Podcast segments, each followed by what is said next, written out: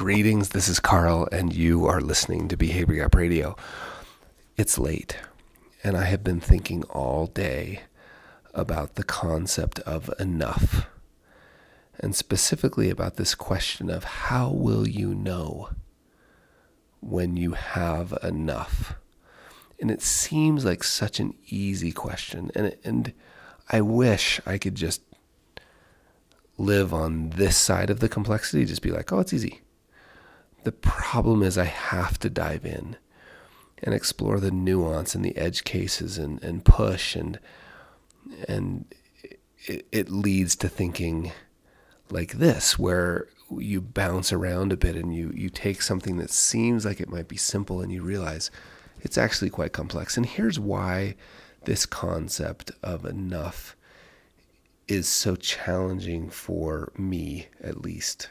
And I, I believe this has application beyond me, but that's fine. For me, I don't even know what I want, right? I'm not clear on what the object or objects of my desire are. And the reason I'm not clear is because no one taught me how to desire. In fact, no one teaches us how to desire. I mean, sure, there are social structures and there are religious beliefs and there are faith traditions that teach us what that we should have sufficient for our needs, but the defining of a need is the challenge, right? When does a need change into a want and when does a want become a need? And if you doubt what I'm saying, Ask your parents about the car they drove with no air conditioning. Unfathomable to you. Or how about growing up in a house with one bathroom for the house, not one bathroom for the bedroom, right? These wants become needs that become things we could never live without. So we're not very good. I am not very good at understanding what I even want. And and I think this goes really deep. Like I, I think the way we learn what we desire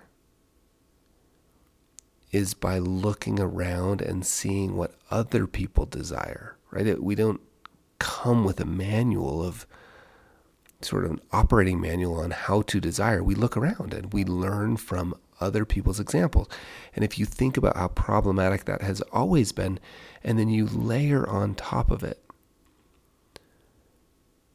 social media, and particularly a platform, you know, for instance, like Instagram, that is built, it's essentially a highlight reel of people's lives built in a way that you feel anxious if you don't keep up with the platform itself and what's on the platform, pictures of things that you need to keep up with. So we learn what we should want by plugging ourselves in to a platform that is designed designed for us to feel anxious if we're not keeping up with the platform itself. And what's on the platform is a bunch of people we're trying to keep up with. It is a giant ball of trouble. It's a mess. So just, it's almost to the point where I can say to myself, like, it's cute, Carl, you think you know what you want. Now, I feel like I'm narrowing in on the target but I thought I knew what I wanted 20 years ago. And that is cute. So if we start to realize how challenging that problem is, we we start to realize the value of of experimenting, of making small bets, of having a hunch and, and then and then the awareness to notice hey, I did that thing. I enjoyed that. I'll try a little more of that. And then we get to the problem of of um, the marginal utility, right? That if we find something we like and we have too much of it, we will no longer like it anymore. And each additional unit of it will come at a cost rather than a benefit. So it, I think you see where I'm going. And, and to me, this can all sound kind of uh, unsatisfactory or frustrating until I sit for a second and realize you don't arrive. You'll never arrive at enough for one reason or another. The I think that maybe I, am I'm hesitant to even use this word. I was going to use the word bad, but maybe the better word is sort of ne- problematic. The more problematic version of never arriving at enough is never having enough.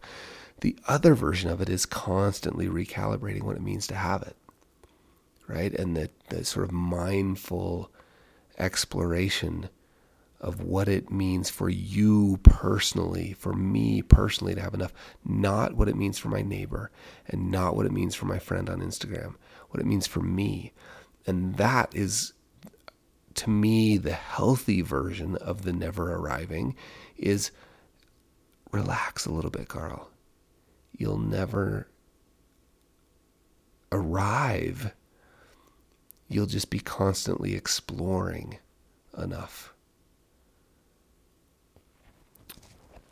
That wraps up another episode of Behavior Gap Radio.